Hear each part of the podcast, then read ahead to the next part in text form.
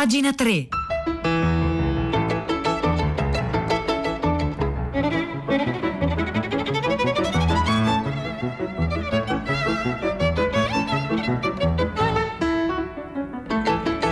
Buongiorno, un saluto da Nicola Lagioia, benvenuti a Pagina 3, la cultura nei quotidiani, nelle riviste, nel web, 9 minuto 30 secondi, giovedì 1 aprile, oggi cominciamo parlando di qualcosa di cui si parla troppo poco in Italia, le carceri, dei carcerati non si sa niente, ecco, parafrasando la poesia di Emily Dickinson che poi diede un titolo al primo libro di Simona Vinci, L'era dei bambini, non si sa niente, dei carcerati non si sa niente, scrive Fabiano Massimi oggi su Domani. Un anno fa, ricorda Massimi, nelle stesse ore in cui il governo Conte decideva di chiudere in casa tutti i cittadini per salvarli dalla pandemia o per provarci, in decine di carceri italiane, Modena, Ascoli, Lecce, Foggia, scattò una rivolta con pochi precedenti e molti morti, di cui ancora si discute dove se ne discute, perché altrove ce ne siamo dimenticati. I detenuti incendiarono le celle, distrussero ali intere, fuggirono in massa. A un anno di distanza parecchi istituti devono ancora riprendersi dalle ferite di quel giorno, eppure una cosa è tornata come prima, cioè l'ignoranza generale su cosa sia e su come funzioni il carcere in Italia. E allora proviamo a cominciare dei numeri, ci prova a incalzarci Fabiano Massimi su Domani. 60.000 detenuti, la popolazione di Viareggio, una capienza ufficiale di 47.000, quindi 47.000 capienza ufficiale, 60.000 detenuti effettivi, che si traduce quindi, questa sproporzione, in celle stipate all'inverosimile. Il 70% dei carcerati torna dietro le sbarre entro un anno, la famosa recidiva, un terzo di detenuti stranieri, un quarto di tossicodipendenti, decine di bambini rinchiusi fino a 6 anni con le mamme. Quante volte abbiamo sentito questi numeri? Non poche, per esempio in trasmissioni come queste, aggiungo io, eppure conoscerli non ci ha spinto a chiedere un intervento più radicale su un sistema ormai degradato, nonostante la legislazione italiana in materia sia davvero tra le più illuminanti al mondo. Il fatto è che attuarla è molto difficile, fra problemi di budget, incertezze politiche, ma soprattutto il carcere è così lontano dall'esperienza della stragrande maggioranza dei cittadini da venire continuamente dimenticato, ignorato. Ecco perché il primo passo per migliorarlo è conoscerlo. Alla fine dei conti, la nostra idea, qual è la nostra idea delle carceri? La nostra idea delle carceri è cinematografica, vediamo al cinema Le ali della libertà, le serie TV, Orange is the New Black, il carcere nel nostro immaginario parla inglese, è ben più avventuroso e patinato dalla realtà raccontata dai pochi giornalisti che periodicamente ottengono il permesso di entrare nei 191 istituti di pena sparsi per la penisola. Una realtà. Qual è la realtà? Ecco, fuori dalla fiction, fatta di celle con 3 metri quadri per detenuto, di servizi igienici aperti a una spanna dalle brande. Questo significa che appunto quando un detenuto, una detenuta fa i propri bisogni viene visto dagli altri. Di muri gelidi d'inverno e roventi d'estate, di ore d'aria consumate in cortili chiusi dove l'orizzonte non supera i 30 metri. Una realtà in cui, nonostante lo scopo della pena sia anche riformarsi, reinserirsi nella società, possibilmente imparando un mestiere, i carcerati in realtà hanno pochissimo da fare in carcere. Solo una piccola frazione accede a qualche forma di lavoro ed è un peccato. Perché è un peccato? Perché i numeri della recidiva sono chiari. Bisogna far parlare i numeri in questi casi. Dal 70% di recidiva, infatti, si scende al 20% se una volta fuori l'ex detenuto trova lavoro, e addirittura all'1%, ripeto, la recidiva scende dal 70% all'1% se un lavoro l'aveva il carcerato già dentro nel carcere, cioè. Queste statistiche sono prese da un libro pubblicato dalla Terza l'anno scorso, La vendetta pubblica, il carcere in Italia. Sono tutte cose che soltanto gli specialisti sanno e non dovrebbe essere così, scrive Fabiano Massimi su Domani. Tutti dovrebbero vedere il carcere da dentro almeno una volta. In Italia si fanno dal nostro paese, quando si potevano fare prima del Covid, visite guidate a ogni genere di istituto, ma mai a quelli penitenziari.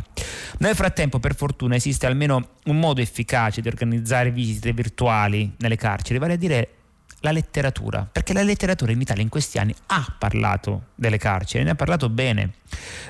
Ovviamente ci sono tutte, insomma, la letteratura del passato, grandiosa, eccetera, eccetera, ma vediamo negli ultimi anni in Italia, sono usciti libri veramente eccezionali. Ecco, per esempio, uno, Dentro, di Sandro Bonvissuto, di cui qui a Radio 3 si è parlato, che racconta un'esperienza dietro le sbarre che diventa un ritratto corale. Per esempio, ci sono tutta una serie di aneddoti che forse poi parlano molto più delle statistiche, anche se le statistiche sono importanti per i motivi che abbiamo detto. Per esempio, in Dentro di Sandro Bonvissuto viene raccontato quel detenuto che non si fa lavare i panni in casa. Ecco, pensate quanto è lancinante questo aneddoto. Il detenuto che non si fa lavare i panni a casa perché il cane sentirebbe il suo odore e impazzirebbe.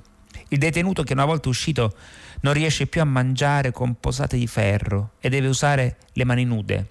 Il detenuto che non lascia mai la sua cella, tranne ogni tanto per uscire in cortile e piantare il naso a 1 centimetro dal muro, l'unico modo per non vederlo più, il muro.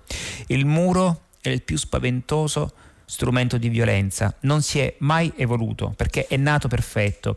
Poi ancora Rosella Postorino, nel romanzo Il corpo docile, affronta con occhio impietoso un aspetto fra i più vergognosi del nostro sistema, cioè la presenza nelle carceri di neonati e bambini costretti da una legge lacunosa a vivere rinchiusi con le madri condannate, cui vengono poi tolti quando raggiungono i 6 anni. Milena, la protagonista, ha vissuto sulla propria pelle questo dramma e scrive appunto nel libro di Rosella Postorino: se la prigione è il posto di chi è stato cattivo, allora bisogna essere cattivi di nuovo per tornarci e dormire di nuovo con la mamma. E poi Valeria Parrella, in Almarina, che fu finalista Strega nel 2020, racconta un'altra forma di volontariato, romanzando la sua esperienza come insegnante nel carcere minorile di Nisida, l'incantevole isola alla fonda nel mare di Posillipo. Peccato che appunto l'incanto manchi del tutto nella vita dei minori che ci vengono rinchiusi, condannati a un dolore che non finisce, da cui non puoi mai distrarti, perché chiunque varchi la porta di un carcere lo sa che sta passando da un'altra parte inconciliabile,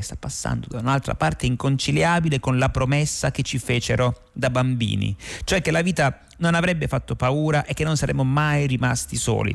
Il carcere invece è paura e solitudine, in carcere ti addormenti e quando ti svegli sei in carcere. In carcere impari questo, e cioè che meno fai e meglio è, proprio il contrario di ciò che dovremmo insegnare a quei ragazzi. È un carcere minorile, quello di Nisida, che per evitare che i cancelli della prigione si trasformino da cancelli in porte girevoli, dentro, fuori. Il pezzo è molto, molto bello, molto lungo. Aggiungo anche, ne avevamo parlato qui a pagina 3, a proposito di letteratura che racconta il carcere, Pierpaolo Capovilla, cantante, scrittore, cantante del Teatro degli Orrori, che aveva messo in musica le poesie di un carcerato, Emidio Paolucci, ne avevamo parlato qualche mese fa qui a pagina 3. Comunque appunto il pezzo è veramente molto bello e interessante, è a firma di Fabiano Massimi e lo trovate su Domani.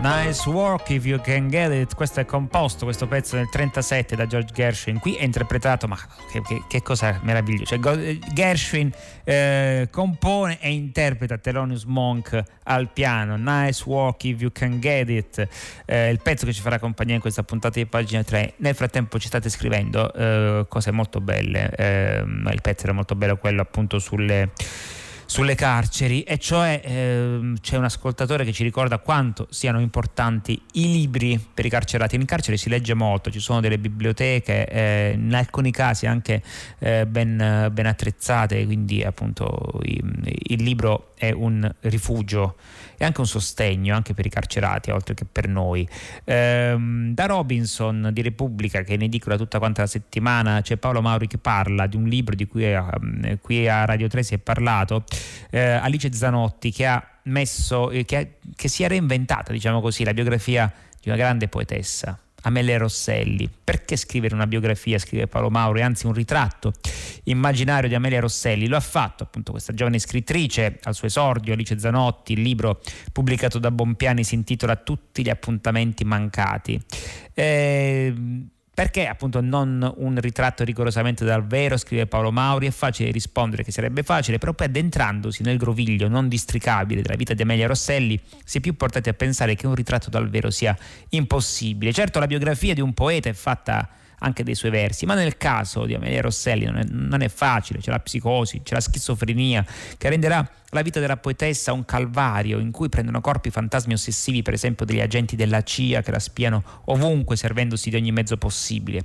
Era stata più volte a un passo dal suicidio. Molti anni dopo, l'11 febbraio del 96, era riuscita a metterlo in atto gettandosi dalla finestra della sua piccola casa di Via del Corallo nel centro di Roma. Alice Zanotti ricostruisce tutta la vicenda di Amelia Rosselli dall'infanzia fino appunto alla fine, fino appunto poi ad arrivare a Roma, alle frequentazioni romane. Ecco, questo libro, scrive Alice Zanotti, è il risultato di un confronto con Amelia Rosselli, di uno stare al suo fianco, di un guardare attraverso la sua vita e le sue poesie, prendendomi cura di un ricordo che non è mio ma lo è diventato. No, questo è bello, prendersi cura di un ricordo che non è nostro, ma a un certo punto, cioè non l'abbiamo vissuto in prima persona, ma a un certo punto lo diventa, un po' come ha fatto, come si è preso cura, ricorda Paolo Mauri, Sebastiano Vassalli di Dino Campana quando ha scritto La notte della cometa. Venne tra l'altro anche da pensare che chiunque abbia incontrato Amelia Rosselli poi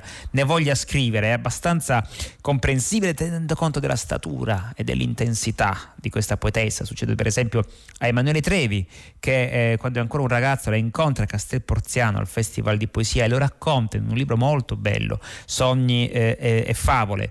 Poi appunto racconta di come tanti anni dopo la riaccompagna a casa in macchina, sale nel suo minuscolo appartamento di Via del Coraggio, di Via del Corallo, e lei gli parla dell'importanza di ricordarsi delle vite precedenti. Anche Renzo Paris, appunto, che a lungo frequentato Amelia Rosselli, qualche mese fa ha pubblicato un libro per Neri Pozza, Miss Rosselli, in cui racconta la loro amicizia. Ecco, forse amicizia è anche una parola che ci dovremmo portare appresso attraverso la letteratura. Non sono tanti libri che parlano di amicizia in letteratura, ma quelli che lo fanno ci confortano in maniera particolare. Questa è appunto invece il libro di Alice Zanotti, tornando appunto all'oggetto del pezzo, Tutti appuntamenti mancati, e ne scrive Paolo Mauri su Robinson.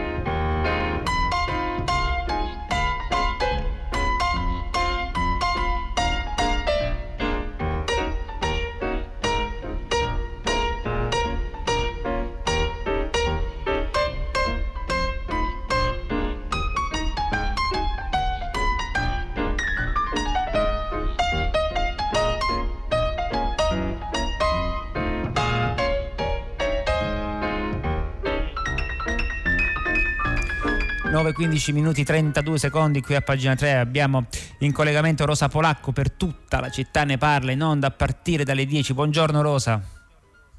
Ciao Nicola, buongiorno. Ebbene sì, a partire dalle 10 questa mattina prendiamo spunto dall'ultima telefonata che è arrivata stamattina a prima pagina, quella di Orlando da Imperia, che sottopone qualcosa di importante eppure un po' dimenticato, trascurato, cioè l'anniversario. Sono passati 40 anni dalla riforma della polizia, questo è l'anniversario, se ne trova traccia un po' anche sui giornali di oggi. Nel 1981 con la legge del 1° aprile si trasformò il corpo delle guardie di pubblica sicurezza nella polizia di Stato, un cambiamento, una trasformazione che Orlando, che ne ha fatto parte, dice ho lottato in quegli anni importanti di riforme, gli anni 70, per un processo di democratizzazione della polizia che era stato avviato, che poi è stato interrotto, ricordiamo per esempio con il G8 di Genova. E oggi cosa rimane di quella riforma, di quel patrimonio importante appunto di democratizzazione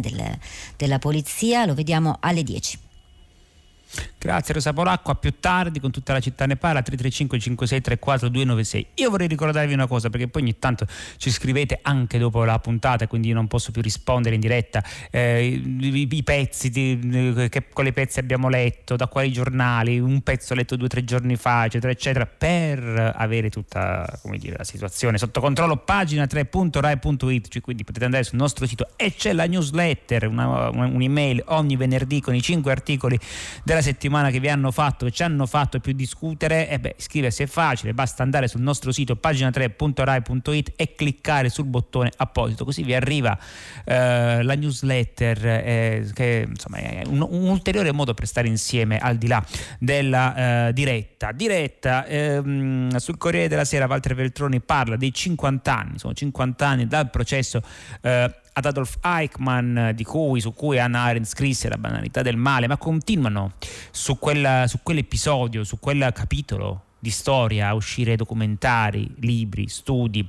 Imputato Adolf Eichmann, in piedi, scrive Veltroni sul Corriere della Sera, fra 2 agenti nella gabbia di vetro allestita nel tribunale di Gerusalemme, in cui venne processato per crimini di guerra e crimini contro l'umanità. Il processo cominciò l'11 aprile del 1961, cioè quasi 50 anni fa, e terminò il 15 dicembre dello stesso anno con la condanna a morte di Eichmann, che fu impiccato il 1° giugno del 62.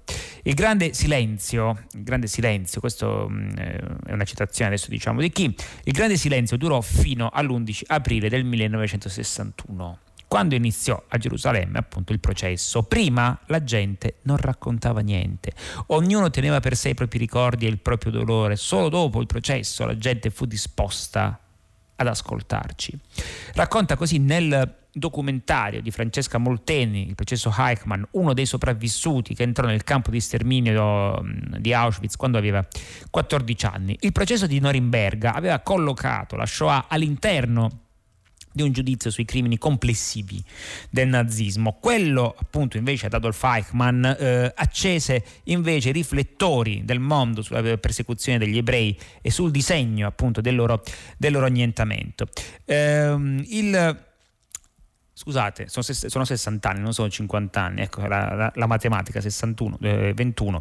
Il funzionario del Reich, cioè appunto Eichmann, fu sequestrato nel maggio del 60 dal Mossad in Argentina, dove si era rifugiato. Era uno dei capi nazisti sfuggiti a ogni forma di giustizia, nascosti sotto identità false nei vari paesi dell'America Latina. Il nome che aveva scelto per la sua seconda vita era Riccardo Clement, lo stesso che diede a uno dei suoi figli, l'unico tra i suoi figli di Adolf Eichmann, che poi maturerà un giudizio critico nei confronti del nazismo. Riccardo Eichmann, sempre lui, appunto il figlio che poi rinnegò l'operato del padre, nel giugno del 1995 decise di incontrare l'uomo dei servizi israeliani che aveva prelevato in Argentina suo padre. Sulle colonne della Sera Lorenzo Cremonesi descrisse questo dialogo e appunto il ormai vecchio agente del Mossad dice: e questo momento mi è molto difficile perché io sono responsabile in un certo senso della morte di tuo padre. Ma chi era Eichmann? Era soltanto un contabile, scrive Veltroni sul Corriere della Sera, dello sterminio. Era un soldato costretto a obbedire perché incapace di reagire e privo di coraggio morale, era incapace di dire di no. Secondo Montanelli, appunto, che all'epoca ne scrisse, invece Eichmann era tutt'altro che appunto una persona, diciamo, incapace capace di reagire, che aveva soltanto obbedito agli ordini. Egli non uccideva perché portava una divisa, scrisse Montanelli, portava una divisa per uccidere, e aveva volontariamente scelto quella della milizia più infame. E ancora appunto molte testimonianze sono raccolte, per esempio, in un altro volume di Giulia Bai e Tullio Scovazzi in libreria non è ancora uscito, l'8 aprile per Solferino. Racconta del clima tra i deportati. Qualcuno di loro in quei giorni raccontò dei suicidi nei campi, che erano molto criticati da chi restava, perché ogni caduto finiva con lasciare un posto che sarebbe stato occupato da un altro ebreo. Altri descrissero appunto la spietatezza, questo durante il processo Eichmann, perché appunto c'erano 111 al processo deportati scampati allo sterminio, che per effetto di quel processo si potettero sedere sul banco dei testimoni. Alcuni piansero, altri restarono in piedi per l'agitazione e finalmente appunto raccontarono in un'aula di tribunale. Eichmann in tutto questo sembrava davvero, ciò che nota Hannah Arendt nel suo splendido libro, scrive Veltroni, sembrava davvero un ragioniere nelle sue deposizioni. Si appassiona per esempio alla contabilità, come faceva allora, spiega che aveva deciso di aumentare la capienza dei treni che deportavano gli ebrei da 700 a 1000 persone in ragione del fatto che aveva avuto quest'idea, cioè di mettere le valigie dei destinati allo sterminio sui vagoni merci. Non ha misura proprio di se stesso, non ha misura neanche dell'opportunità quando dice, a proposito della conferenza che decise la pianificazione dello sterminio, Eichmann a un certo punto dice, davvero improvvidamente, alla conclusione della conferenza provai proprio la soddisfazione di Pilato, perché mi sono sentito completamente sollevato da ogni colpa, perché a quel punto mi aspettava soltanto obbedire. Oppure raccontava che al termine dei lavori ai quali aveva partecipato e nei quali si era parlato di esecuzione e sterminio, si era sentito onorato perché era la prima volta in vita mia che partecipavo a una riunione così importante. Il fatto di bere del cognac con gli gerarchi nazisti per festeggiare l'adozione della decisione lo aveva appunto fatto sentire importante. L'uomo appunto che si pulisce freneticamente gli occhiali, ci sono le riprese insomma che sono rimaste abbastanza celebri, che ha un tic all'occhio destro, che si vanta con orgoglio della meticolosità del suo lavoro, non lesina neanche affermazioni grottesche. Era il mio desiderio creare un luogo tutto loro, una terra dove gli ebrei potessero vivere. C'era riuscito a creare un posto tutto loro, ma appunto si chiamava Birkenau. Quel processo fu in verità contribuì molto al disvelamento storico della Shoah, dimostrò che in una dittatura anche un uomo senza qualità, avvolto appunto dalla banalità del male, può sentirsi il signore della vita e della morte. Insomma, sono molti i testi e documentari che vengono citati. Ovviamente c'è l'Eminenza grigia, Hannah Arendt, il suo meraviglioso La banalità del male, che vale sempre la pena riscoprire, anche per la meticolosità della ricostruzione che vi parla. L'ha riletto qualche anno fa, rimanendo colpito non soltanto dai concetti, ma proprio dal lavoro che c'è dietro. Insomma, tutto questo lo potete trovare anche libri che sono in uscita oggi, in questo pezzo di Walter Veltroni uscito sul Corriere della Sera.